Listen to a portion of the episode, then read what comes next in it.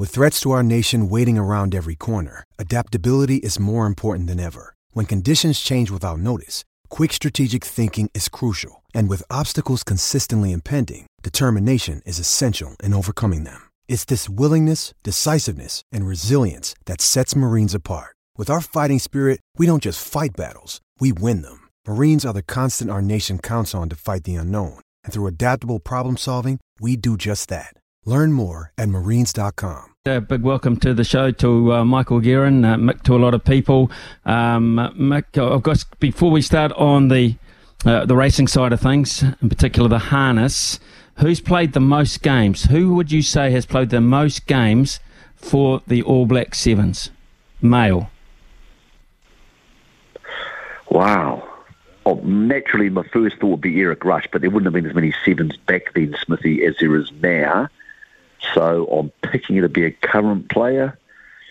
I don't know because it's changed so much in the last 5 years with all the games they play, but my natural instinct would be Eric Rush. Okay, well, you're a little bit early, but good guess. It would have been one of my early ones as well. It's actually Tim Mickelson. Tim Mickelson's been around for quite some time. Yep, so Tim Mickelson is the most capped of our All Black Sevens. Every time I look at the Sevens players, I feel fat. When you watch the Sevens players and you see how fit they are, you're like, God, I'm fat. Mick, when I look at anything, I feel fat. But we'll move on from that. So here we go. The other thing, of course, you've been heavily involved at the sales, particularly during book one with a lot of interviews. Enjoy the experience, and what did you make of the sale?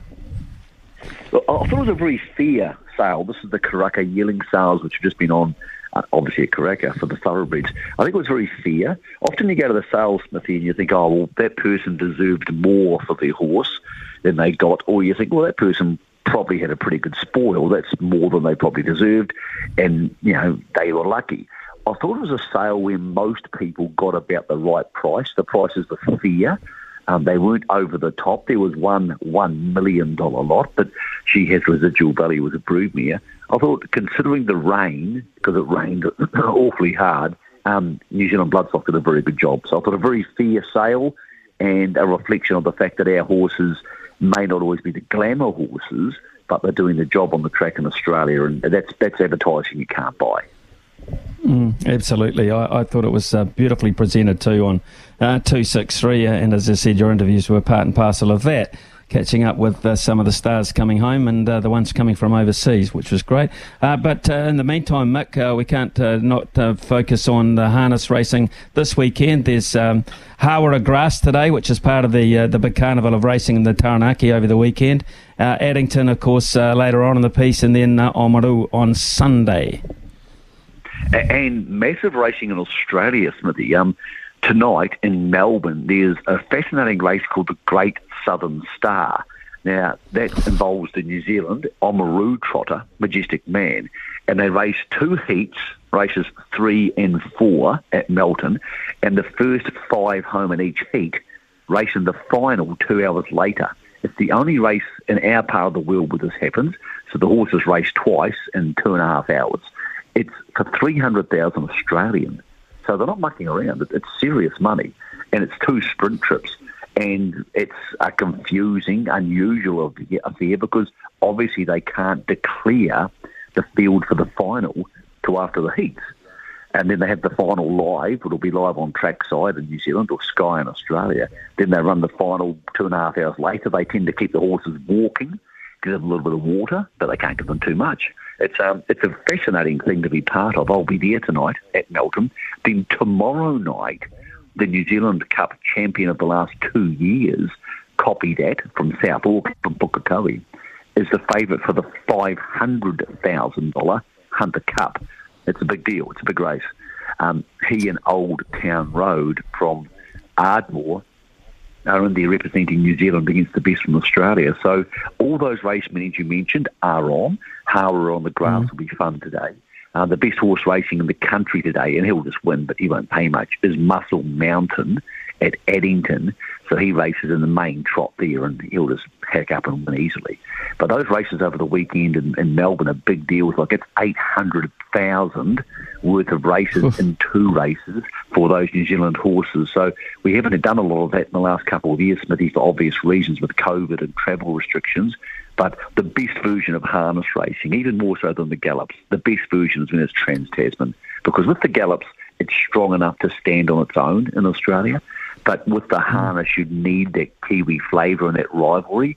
So that's going to be very much to the fore in Melbourne, in a rainy Melbourne. I've left Auckland, Smithy. I've come to Melbourne, and it's raining in Melbourne too. So it's following me around. Oh, my God. But that's going to be over the next 2 days. That'll all be on trackside. A little bit late at night for some people, but Greg O'Connor will review all that and talk to the participants on Trot's Talk at 11 a.m.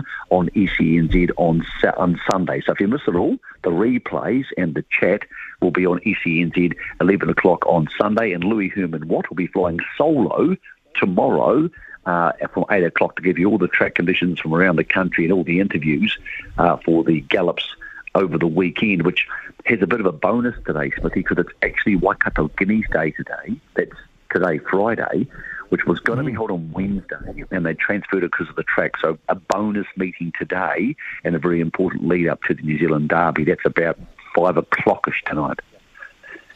You mentioned those races in Australia, which reminded me of that great concept last year in New Zealand harness, the race, of course, where we were quite successful here, or Hutchie was, with his particular purchase in the event. Is that a goer this year again, Mick? Mate, up to more money, Smithy. $1 million for the Race by Grins, April the 14th. It's a Friday night. So get your tickets. Right. They're on sale now. April the 14th, Friday night, the Race by Grins. Another major Australian player called Better Eclipse was declared yesterday. He's been taken. He'll be there. Copy That will be there. Old Town Road, Rock and Roll Do, Self Assured will again be there, and he'll be running for SENZ, I'm sure. So it's going to be the race of the season. The race of the season in either code in New Zealand will be the Race by Grins on a Friday night at Cambridge. They've got a DJ afterwards, all that sort of cool stuff. Get your tickets, they're on sale now, April 14, and it very much will be on and worth even more. What's your favourite restaurant in Melbourne, Mick, you go to? Nobu. I'm a Nobu man. I love Japanese food. So Nobu last night, Smithy, had a bit of Nobu last night, caught up some old friends, and we talked about horses for about 6 hours, as you can probably imagine. Brilliant. Nobu, what a classy joint that is. Hey, Mick, enjoy Melbourne, as always. I'm sure you will. And thanks very much for your time this morning. Have a great weekend, eh? Always a pleasure, Smithy. Same to you too, brother.